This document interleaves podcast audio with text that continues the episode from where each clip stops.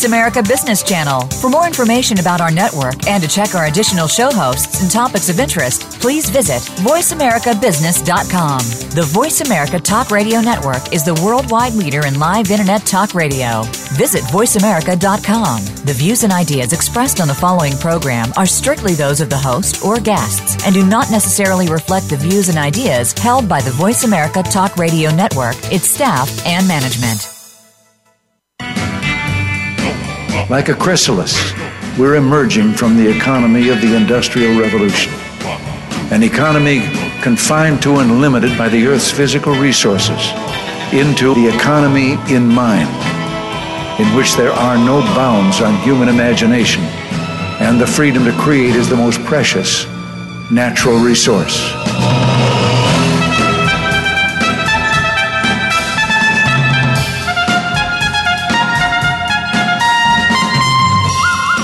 Welcome to the Soul of Enterprise Business and the Knowledge Economy, sponsored by SAGE, energizing the success of businesses and communities around the world through the imagination of our people and smart technology. I'm Ron Baker, along with my good friend, VeraSage Institute colleague and co host, Ed Kless. Welcome, Ed. Hey, good to be here, Ron. We have a great guest today, Dr. Tim Smith. I'm really excited about this. He's a former, he's a fellow colleague at the Professional Pricing Society, where you and I are honored to uh, teach as well. And he's the founder and CEO of Wiglaf Pricing. He's an adjunct professor of marketing and economics at DePaul, DePaul University.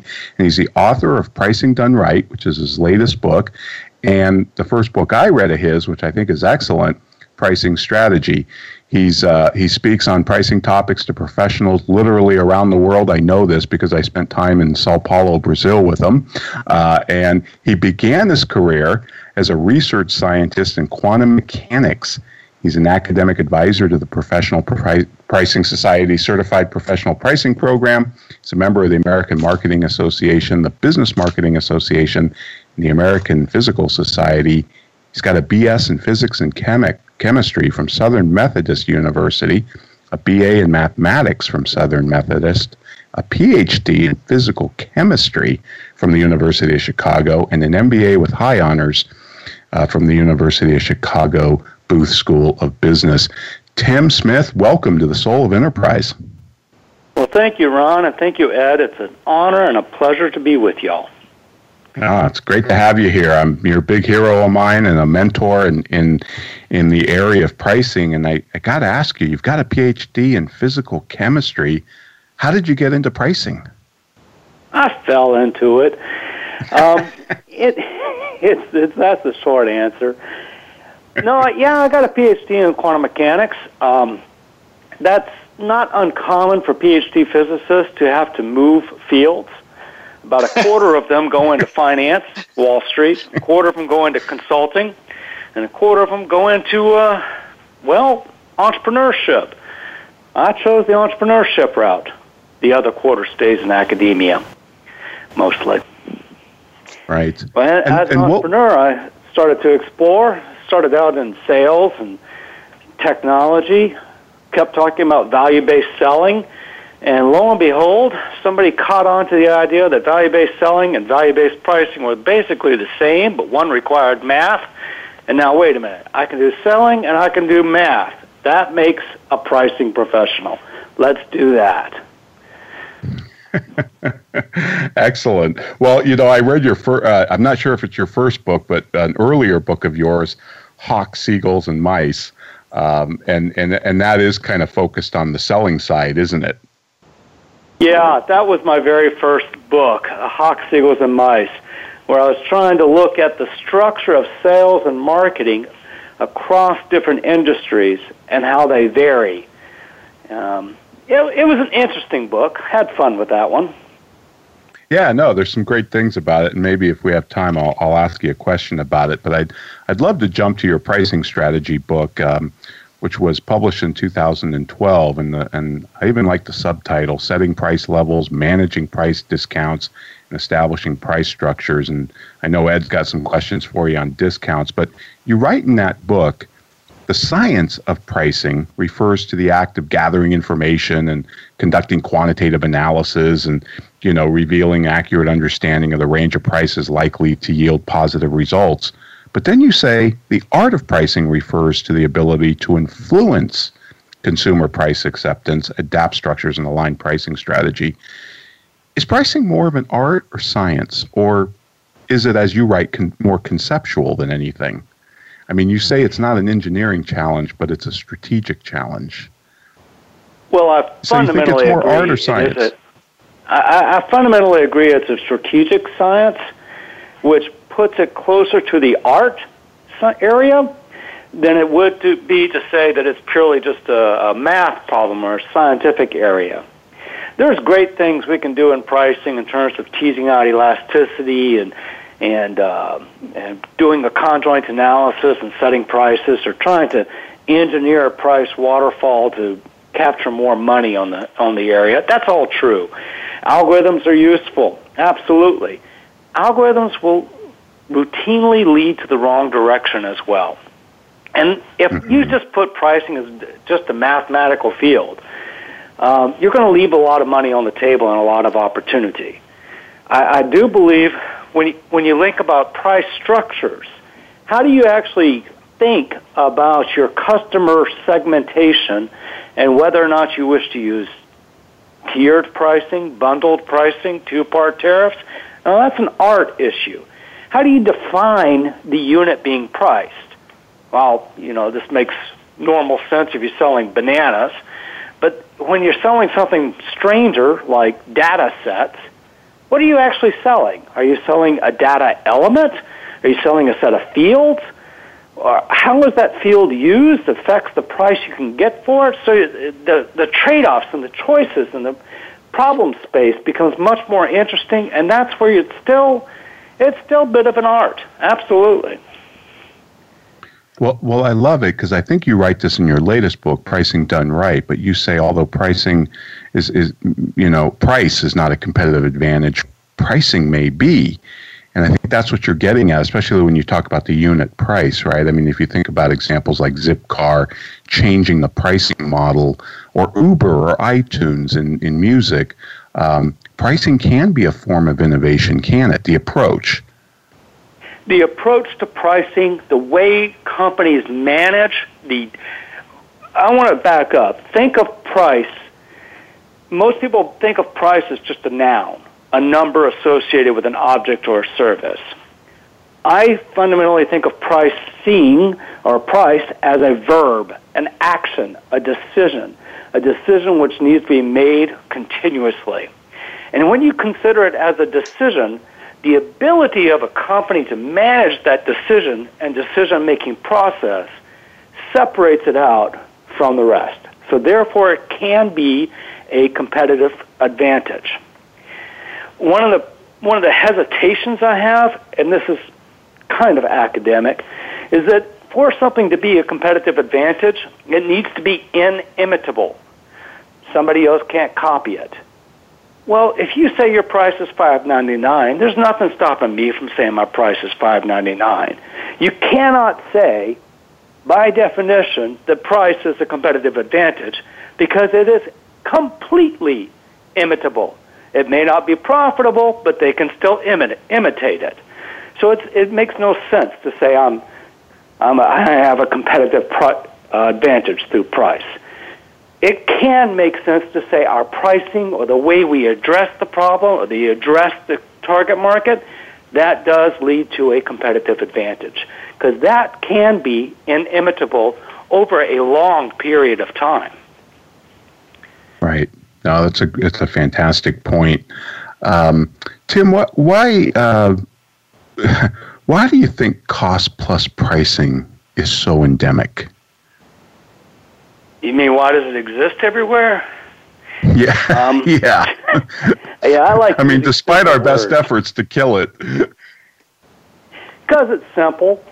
It's just simple, and it's common. If you go to better accounting departments, they'll even say we don't teach that you should price with cost plus pricing, but they do teach how it works. It's it's a failed concept that has outlived its time, plain and simple. And when you think about value based pricing, that's a new concept, but the problem with value based pricing is what does that mean? Mechanically, how do you do that? And cost plus pricing is beautiful, it's mechanical, it says let's drill down on our cost, understand that well, apply a piece of machinery called multiplication, and come out with a new price. Great, but that has nothing to do with value. And when I say value based pricing, then the first question you have to ask is value? Value in whose mind? In my mind or the customer's mind? Who is my customer? No, which segment is my customer? Not everyone wants to be my customer. And we're, we switched the question from saying mechanics, science, engineering, and moving it into the area of saying art, questions, orientation of the firm to engaging its customers, its competitors, and outperforming? That's a harder question. It, it, really is. I mean, like you write in pricing strategy, that it's a shift from setting prices to communicating value, and and it really does require a business model change, doesn't it, to engage in value-based pricing, even to shift from cost plus to value-based. That is a fundamental business model change, isn't it? It is. It really is a huge business model change. Uh, processes get changed. Questions about discounting gets changed. The construction of products gets changed. The whole orientation of the firm to its market stops from being we make widget X and widget X needs to be that price into we solve this customer problem and solving that customer problem is worth something. Now, it's hard for companies that says I make screws to think in terms of I make attachments. It's hard for them to make that shift and see that their screws are not just screws, it's an attachment. It enables an attachment between two items that need to be in it coupled. And what does that mean? Why, how do I do that better than the next guy over? That's a problem. Right. It, it uh, Clayton Christensen, I think, just came out of, with a new book, "The Job to Be Done" or something, and that's his theory: is what job is the the customer trying to perform with your product or service, and how can you make that job easier and better and more effective and all that. It's a, it's kind of an interesting, all-encompassing theory on that. Yeah, yeah. I'm going to go back and say Ted Levitt was saying the same thing. Uh, he was talking about people don't buy uh, drills; they buy. Uh, they they don't want drills. What they want is holes in the wall. Uh, or go back earlier to uh, Drucker, the great Peter Drucker, who says, you know, every the only profit center of a company is a customer, a customer whose check hasn't bounced. So this right. line of thinking that the focus of the firm is a customer has been around for 50 to 80 years. It's not new. It's still being broadcast. It just hasn't overtaken the two other more common concepts of why companies exist. Right, and and you're right about Drucker. I mean, and and that's the go- guy that coined the term profit center, which he refuted 50 years later. He said it was the worst mistake of my life. yeah, because yeah. there's only cost centers. well, Tim, this has just been fascinating, but uh, we're up against our uh, first break. And, folks, we'd like to remind you if you want to contact Ed or myself, you can do so by sending us an email at asktsoe at verasage.com. And please check out our show notes at thesoulofenterprise.com. We'll have full show notes from our uh, interview with Tim and links to his books and where you can find more information about him. And now we want to hear from our sponsor, Leading Results.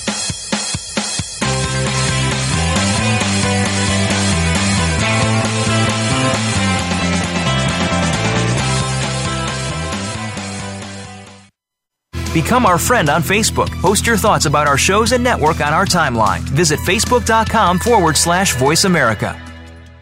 Is your website just a brochure or is it your best salesperson? If your site is not the best lead generation tool you have, we should talk.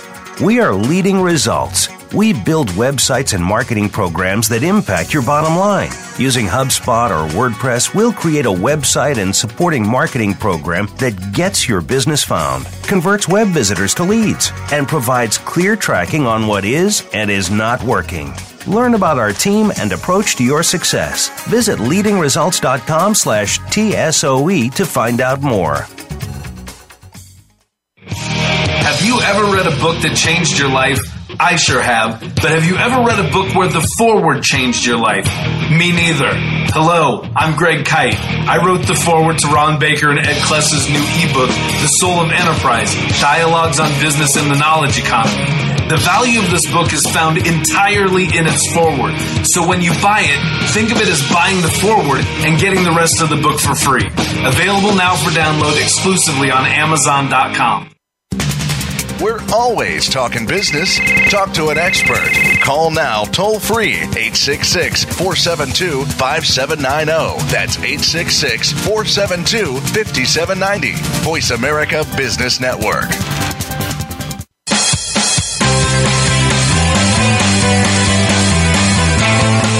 Are tuned into The Soul of Enterprise with Ron Baker and Ed Kless. To find out more about our show, visit us on the web at thesoulofenterprise.com. You can also chat with us on Twitter using hashtag AskTSOE. Now, back to The Soul of Enterprise. Well, we are honored to have Tim J. Smith on the show today, CEO and founder of Wiglaf Pricing. And I have to ask, because I'm a, an English fan, Tim.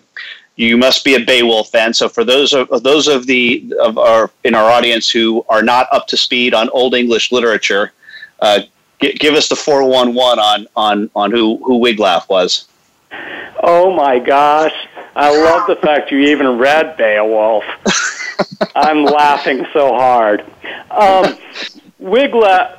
Uh, the story is, I was reading Wiglaf uh, reading Beowulf, and at the end of the story, the last third, Wiglaf, the character, comes in, and the best way to describe him is he was Beowulf's advisor. And eventually, the Beowulf handed the sword. Well, Wiglaf handed the sword to Beowulf that killed Grendel's mother, and then Beowulf died. So he was also enabling Beowulf to slay his dragons. Now, if you're mm-hmm. going to name a consulting firm why not name it after the very first recorded Anglo-Saxon consultant who helped the customer, the leader, slay his dragons rather than doing it for him? I thought it was a great analogy. Then I uh-huh. no one read Beowulf. well, but it gives you the opportunity to explain it occasionally. I, I bet so. That's that's kind of fun. Oh yeah, it's fun.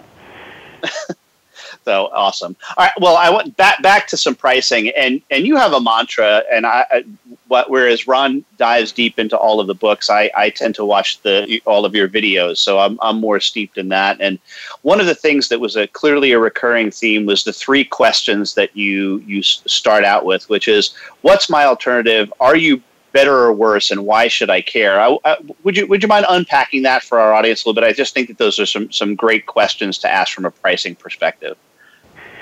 Okay, so go back to why a custom, why a firm exists. A business exists to serve a customer need. That's that's its fundamental raison d'existence. Without that, profitably, profitably. well, yeah, profitably. I will add, and I will add then, if the customer is not profitable, it is not a customer. It is a leech sucking the lifeblood of the company out of it. Because the lifeblood of That's a company awesome. is profits. So, thinking in terms of why the firm exists, you get to the next question how do I then serve customer needs profitably? Well, I got to think in terms of the customer. The customer is coming to me or to you or to anybody and saying, well, I could buy this or I could buy something else. Well, why should I buy this? Is it going to meet my needs better or worse. And if it's going to meet my needs better, I'm willing to pay a little bit more for it, or I'm definitely going to buy it. If it's going to meet my needs worse, it better be cheaper. I'm not touching it. Then the third question if it's better, but I didn't care that it was better in that way, I'm still not going to buy it. All you've done is over engineer the product. If it's worse, but I didn't care what you took out of it, Bob's your uncle. I'm still going to buy it. And plus, you can make it cheaper so you make more money. So it's, it's a, those are the three basic questions in addressing your customers and addressing pricing. You can use it for price setting, structuring, discount management, everything. Yeah, great stuff. I, I, as I was listening to you say those words on multiplication, m- multiple occasions in the videos, I was thinking back to a blog post that, that I did a number of years ago. But and I think it's very much in alignment with, with some of the things that you, you talk about. So I want to share share the thought, and that is, uh, uh, for for years I have been working in the industry of of, of uh, selling software to to medium sized businesses, right? And one of the, the things that I heard over and over again from so many salespeople was, well, we lost to no decision. We lost to no decision. We lost to no decision. I'm like, bullcrap. You didn't lose to no decision. You lost to no new boat for an owner. Right. So so you had to be better because the, the customer did something with that money. They did something with that resource and and I think it's it was it was a misnomer to think that you actually lose to no decision. You just haven't made this value case as well. What what are your thoughts on that? Yes, I think you're on the right track. Uh, for when you lose to to no no decision, what you're saying is the customer never saw the benefits sufficient enough to invest the cash to purchase that goods. Mm-hmm. And sometimes those benefits aren't there. Other times, it's just simply you didn't communicate it this brings me to a problem that I've seen also in selling software. Um, I used to sell software to utility companies, and they could purchase the software and save millions of dollars. Or they could purchase a new PowerPoint, a power plant, and serve hundreds of millions of dollars. It turns out that often the new power plant was considered more important of an investment than a new piece of software. So you, you, you end up substituting between complete categories. And you have to accept that. Not every customer is your customer. Not every customer is your target customer. Yeah, so so critical. I think that's a huge mistake that so many people make. I think that especially the organizations that I work with tend to want to be both McDonald's and Ruth's Chris. like you, you, you can't, you can't do, you can't be both of those. No, you have to target your customer base. Absolutely. So, what do you think are some of the biggest mistakes that organizations make with regard to their overall price strategies? I'm so glad you asked. It goes back to that question of treating price as an outcome that you just have to get it on this deal. I just got to get the price for this deal. I just got to get the price for this project product versus treating price as a verb, as an action item, as a process to be managed. When you take a look at companies that get pricing generally right, they have built out their pricing departments, they are treating it as a process, a process to be managed across the organization, across products, all the way down from strategy making through pricing strategy, market pricing, discount management, invoicing.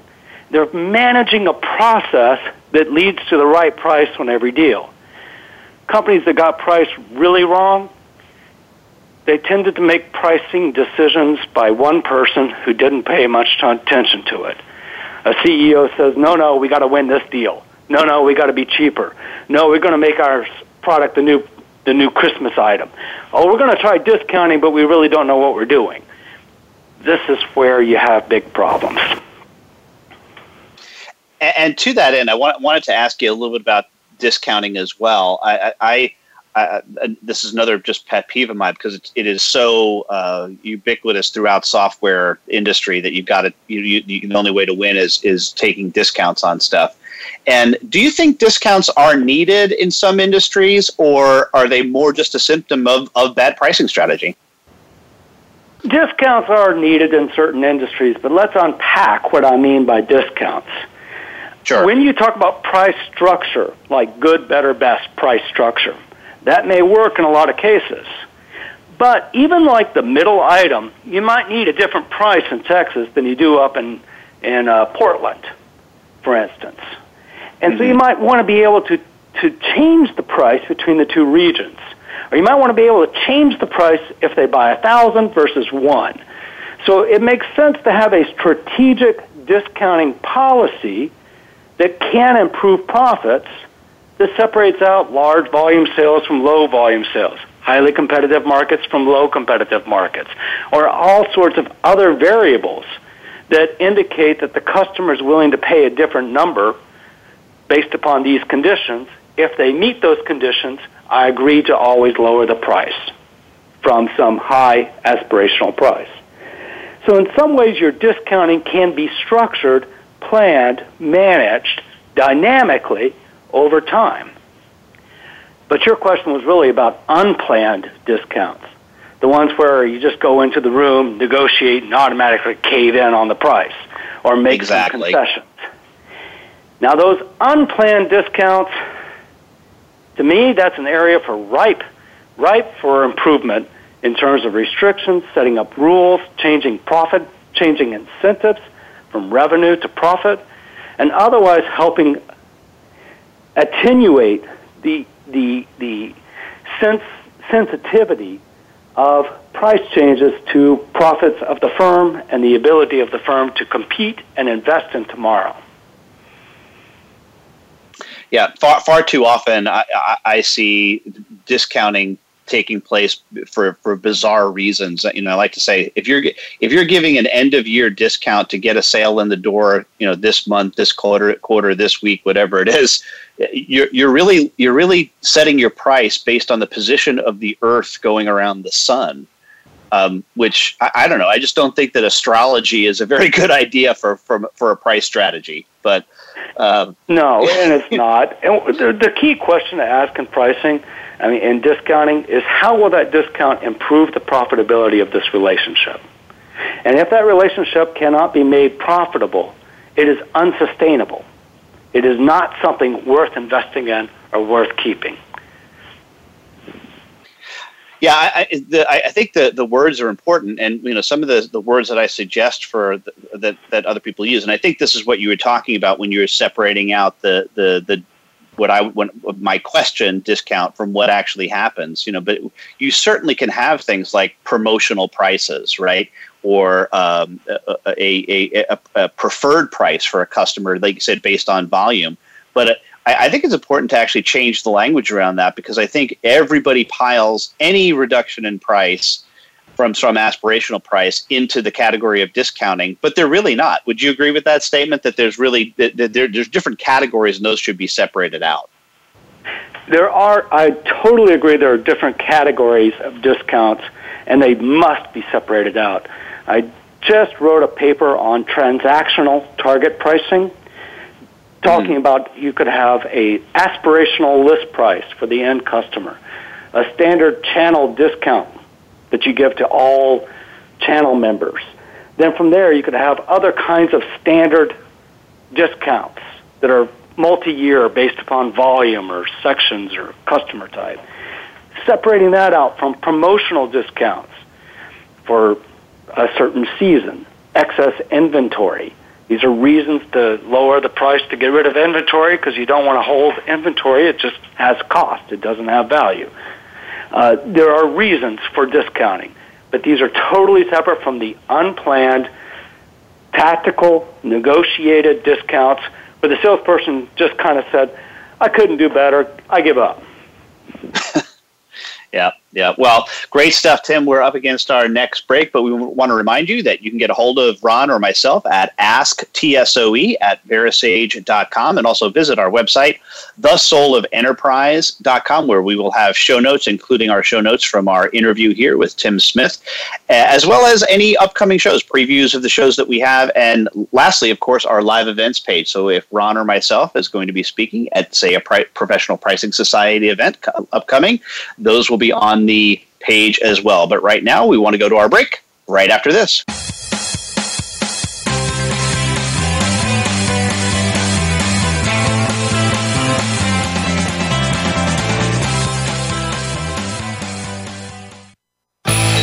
The future of online TV is here View exclusive content from your favorite talk radio hosts and new programs that you can't see anywhere else. Visit VoiceAmerica.tv today.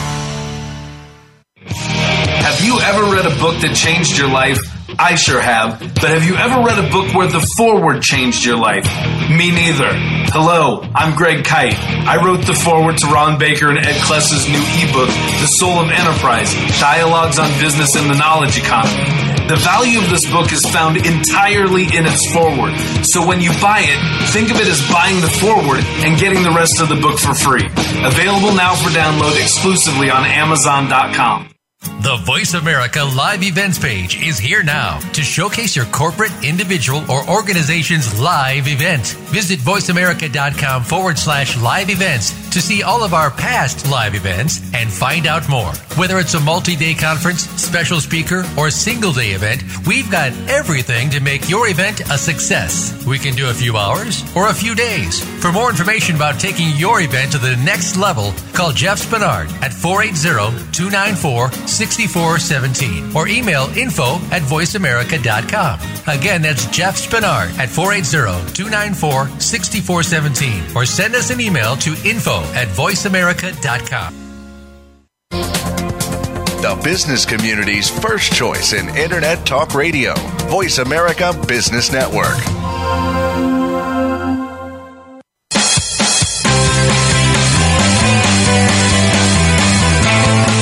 You are tuned into The Soul of Enterprise with Ron Baker and Ed Kless. To find out more about our show, visit us on the web at thesoulofenterprise.com. You can also chat with us on Twitter using hashtag AskTSOE. Now, back to The Soul of Enterprise.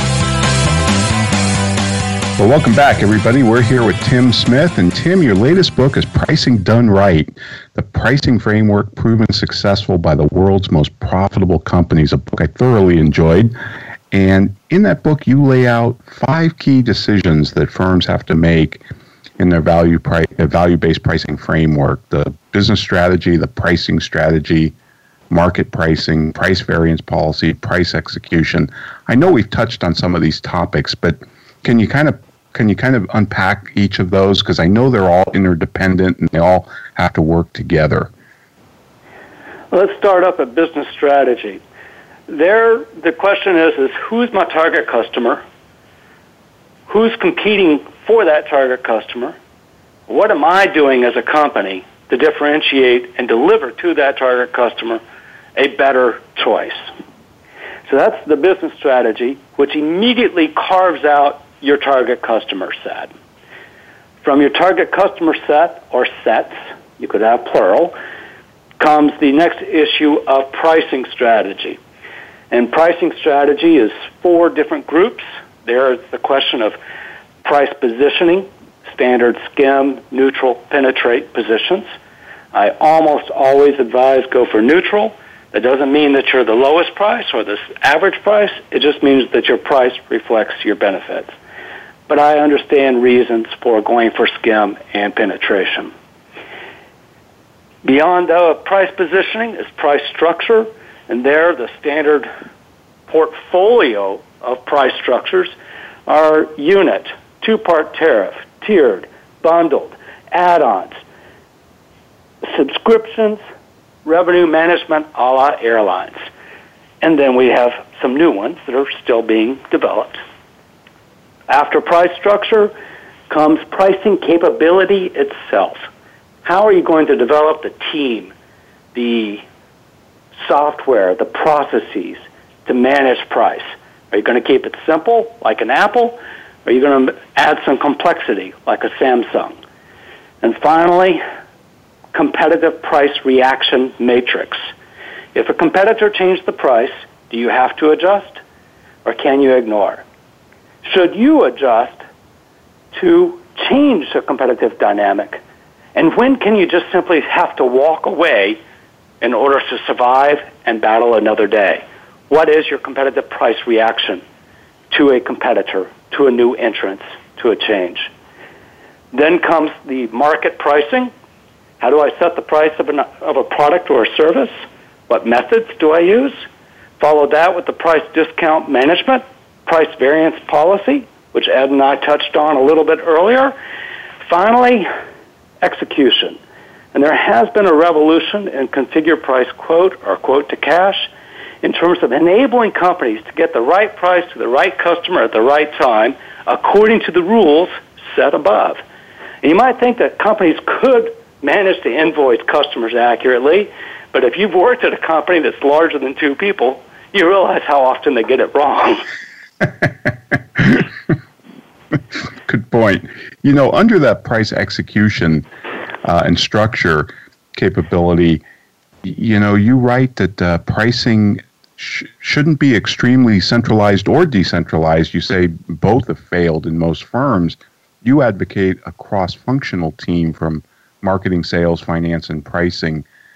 C- can you kind of explain why you think or what you've seen empirically that proves that you can't just leave pricing is too important to leave just to the pricers?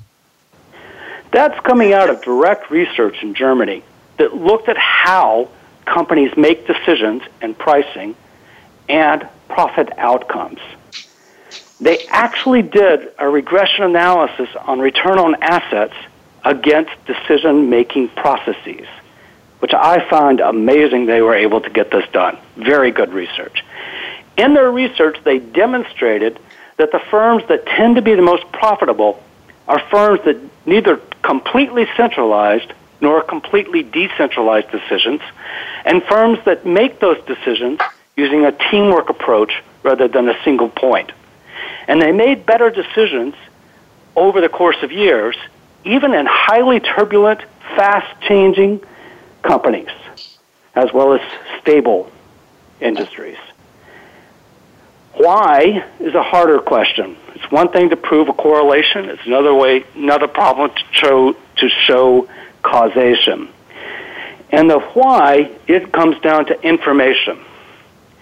There's no way a centralized pricing group has the same ta- tacit knowledge about customers and market dynamics as a salesperson in the field.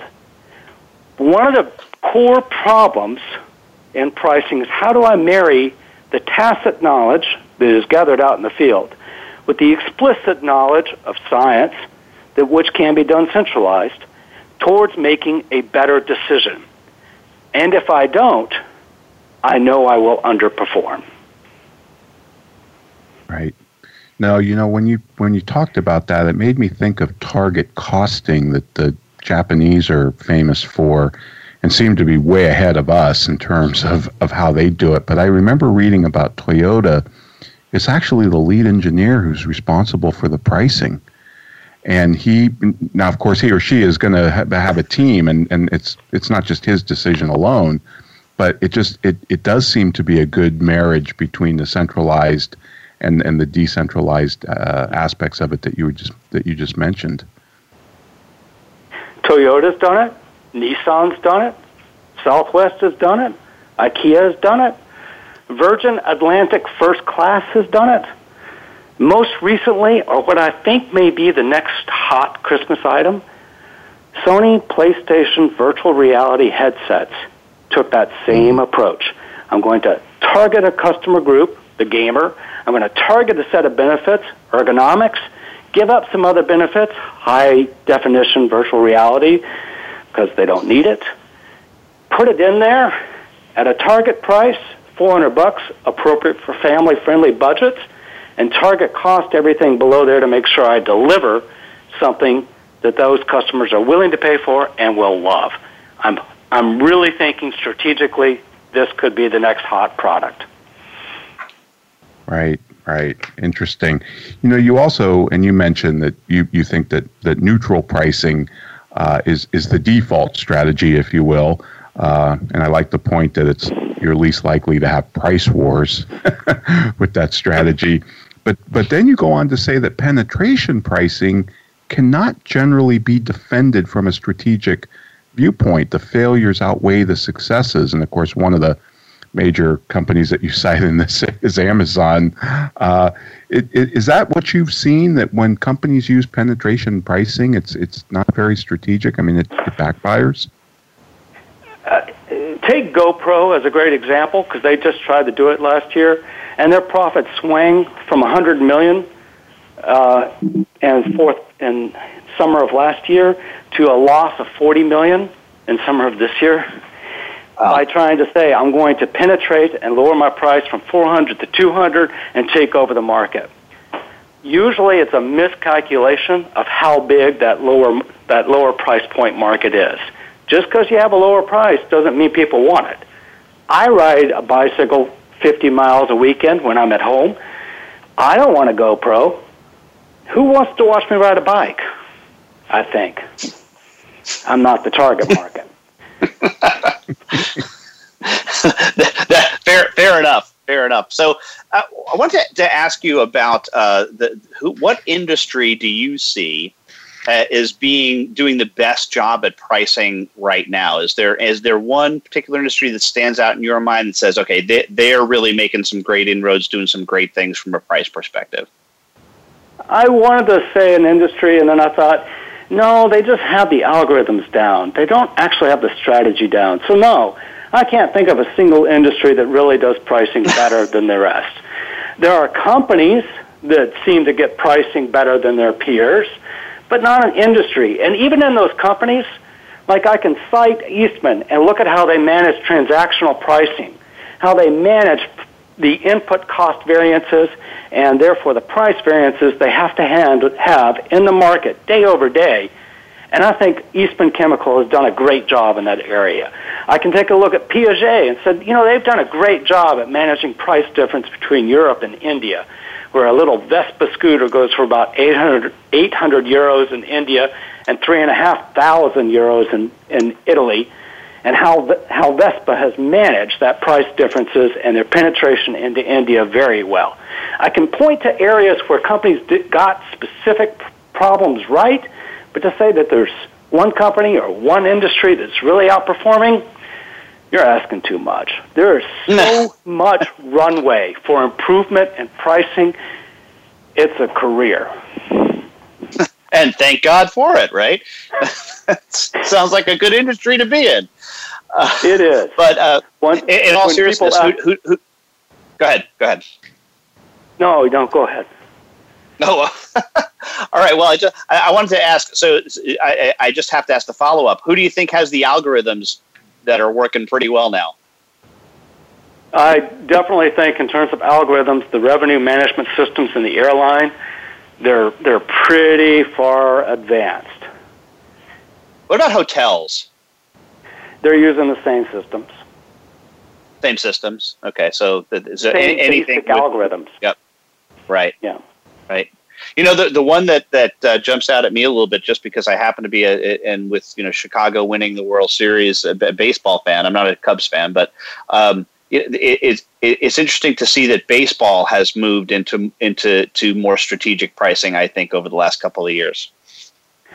All of your events, be it baseball, uh, music, Rammstein, or whoever you wish to, Katy Perry all of these event-based pricing are now moving towards a revenue-based ma- revenue management-based approach. They're also trying to think, how do I manage scalpers so that I decrease scalping yet still encourage customers to purchase? It is an area of rapid evolution. We still haven't found a perfect model in that, but there is a lot of things changing. Yeah, it, it, it, drives me a bit crazy. I think there's two artists that I can think of off the top of my head who who, who don't do that. Uh, I think it's uh, Springsteen and Garth Brooks are all up in arms about anybody paying more than you know fifty dollars for a ticket, but they're they're terrible prices. But then I look at some others in the entertainment. I'm like, those those are good pe- good pricers. anyway, to, we're up against our last break here, and this is flying by. So, but I want to remind everybody that you can get a hold of us at asktsoe at verasage.com. Also, hashtag Ask TSOE if you want to follow us along on Twitter or also ask any questions. But right now, we want to hear from our last sponsor and my employer, Sage.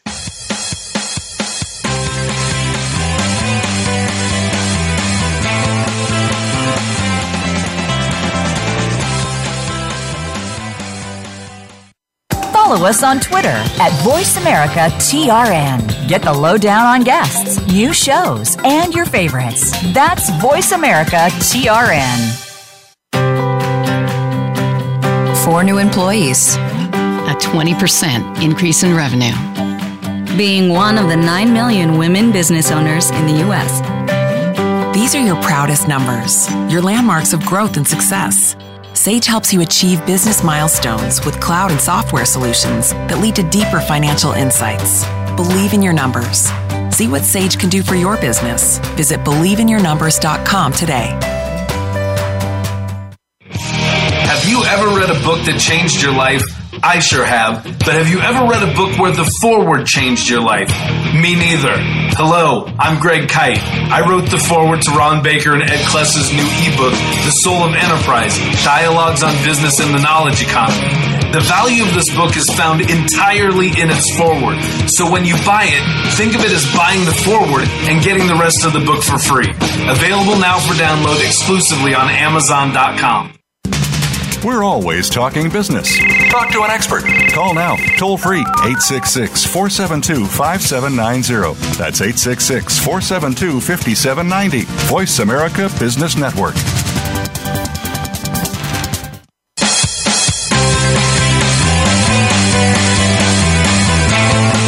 You are tuned into The Soul of Enterprise with Ron Baker and Ed Kless. To find out more about our show, visit us on the web at thesoulofenterprise.com. You can also chat with us on Twitter using hashtag AskTSOE. Now, back to The Soul of Enterprise. And our guest is Tim J. Smith from Wiglaf Pricing. Just want to let our audience know that Tim does have a bunch of resources available on his website, which is wiglafpricing.com. We will put that in our show notes as well, including some online courses that you can take. So if you're interested in this topic and want to take a deeper dive, certainly we recommend that you go out and take a look at, at uh, Tim's stuff. Hey, hey, Tim, I got one more question, then I'm going to turn it back over to Ron, let him close out the show with you. Is there really any such thing as price gouging? Or is that kind of a figment of our imagination? And if there is, give me give me an example of, of where there is price gouging. Well, price gouging is a legal term, and it refers specifically to legally to raising the price of something after a national disaster. For instance, raising the price of flashlights right after a hurricane. Did it happen? Yes. Does it happen? Well, it's illegal, so we've kind of removed that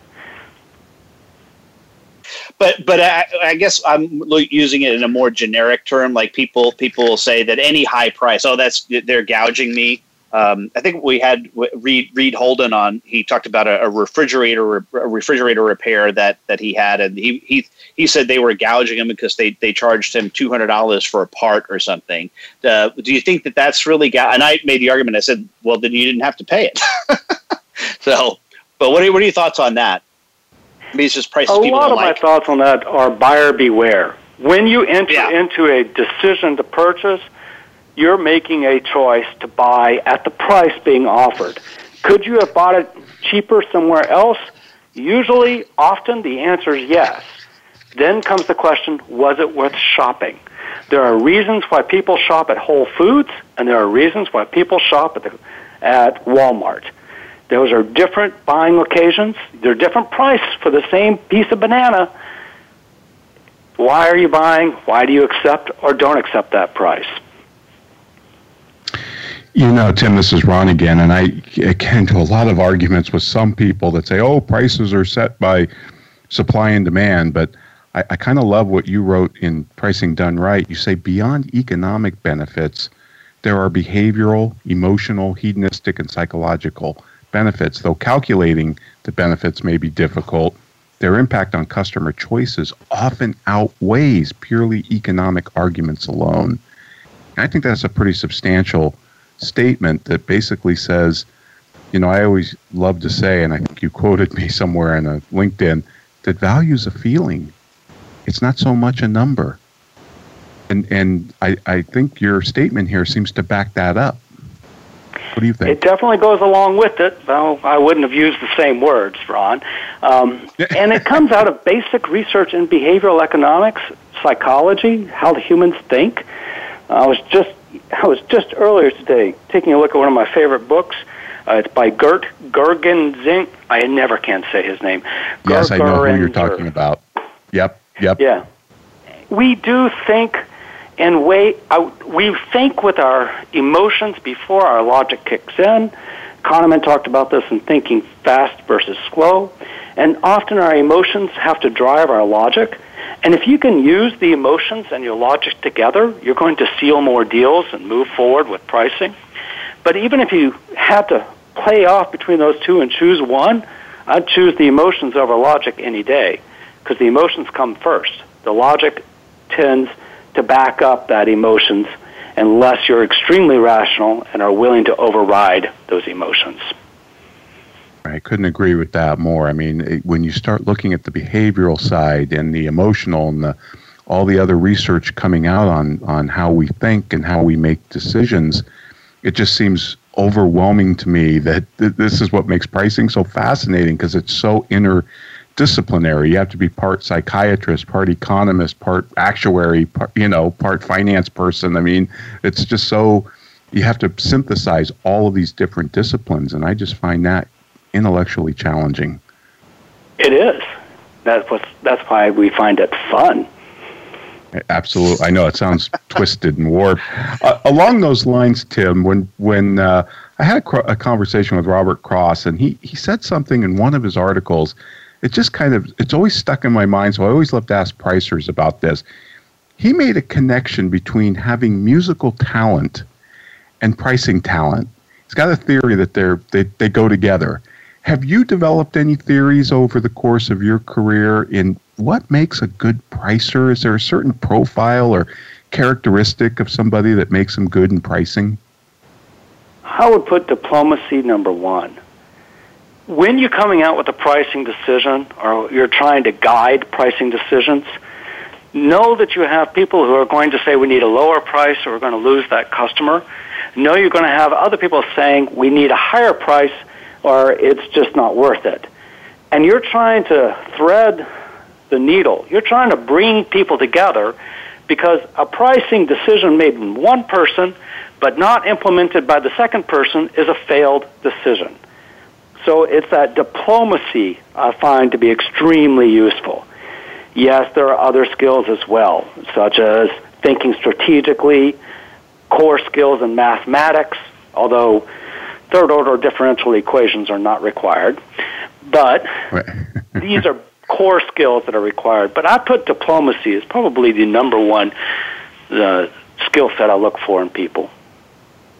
Right. Well, you know, you do talk about the soft skills on the manage, management leadership side that are really important, and certainly diplomacy would be in there. So, to totally agree with that. Um, Tim, you know, since I've been involved with PPS, a professional pricing society, I've seen it grown, as I'm sure you have, and and and the amount of women coming into it, and just the people that are, you know, entering this uh, this area of pricing, which I call a profession. But um, do you think that the pricers in corporate in the corporate world have lessened the incidence of price wars it seems like we don't hear as much about price wars as we used to. I would like to say yes, but look at the current price war going on in the airlines, hence they're unprofitable. We haven't outlawed price wars yet. One of the one of the things I love to say is that freedom includes the freedom to be stupid, and we still have a lot of stupid decisions being made. okay, fair enough. Do, do you think they've lessened in intensity? that they're more strategic?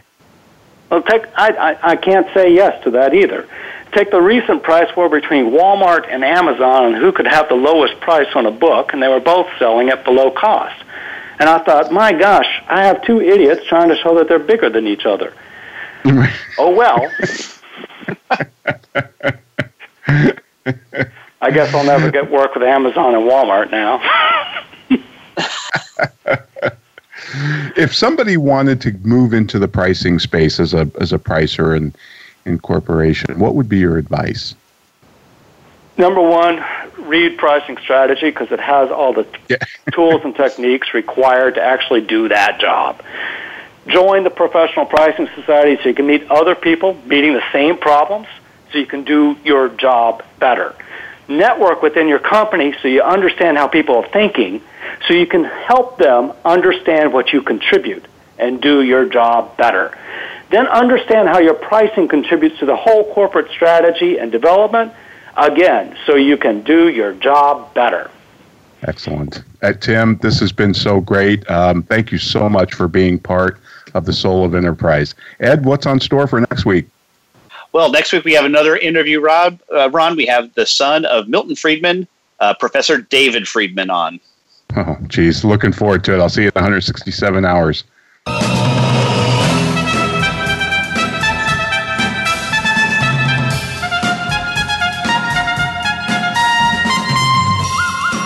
Been the Soul of Enterprise Business and the Knowledge Economy, sponsored by SAGE, energizing the success of businesses and communities around the world through the imagination of our people and smart technology. Join us next week, folks, on Friday at 1 p.m. Pacific. In the meantime, please check out our full show notes at thesoulofenterprise.com. We'll post our interview with Tim and links to where you can find his books and more information about him. And if you'd like to contact Ed or myself, you can do so at asktsoe at verasage.com. Thanks for listening, folks. Have a great weekend.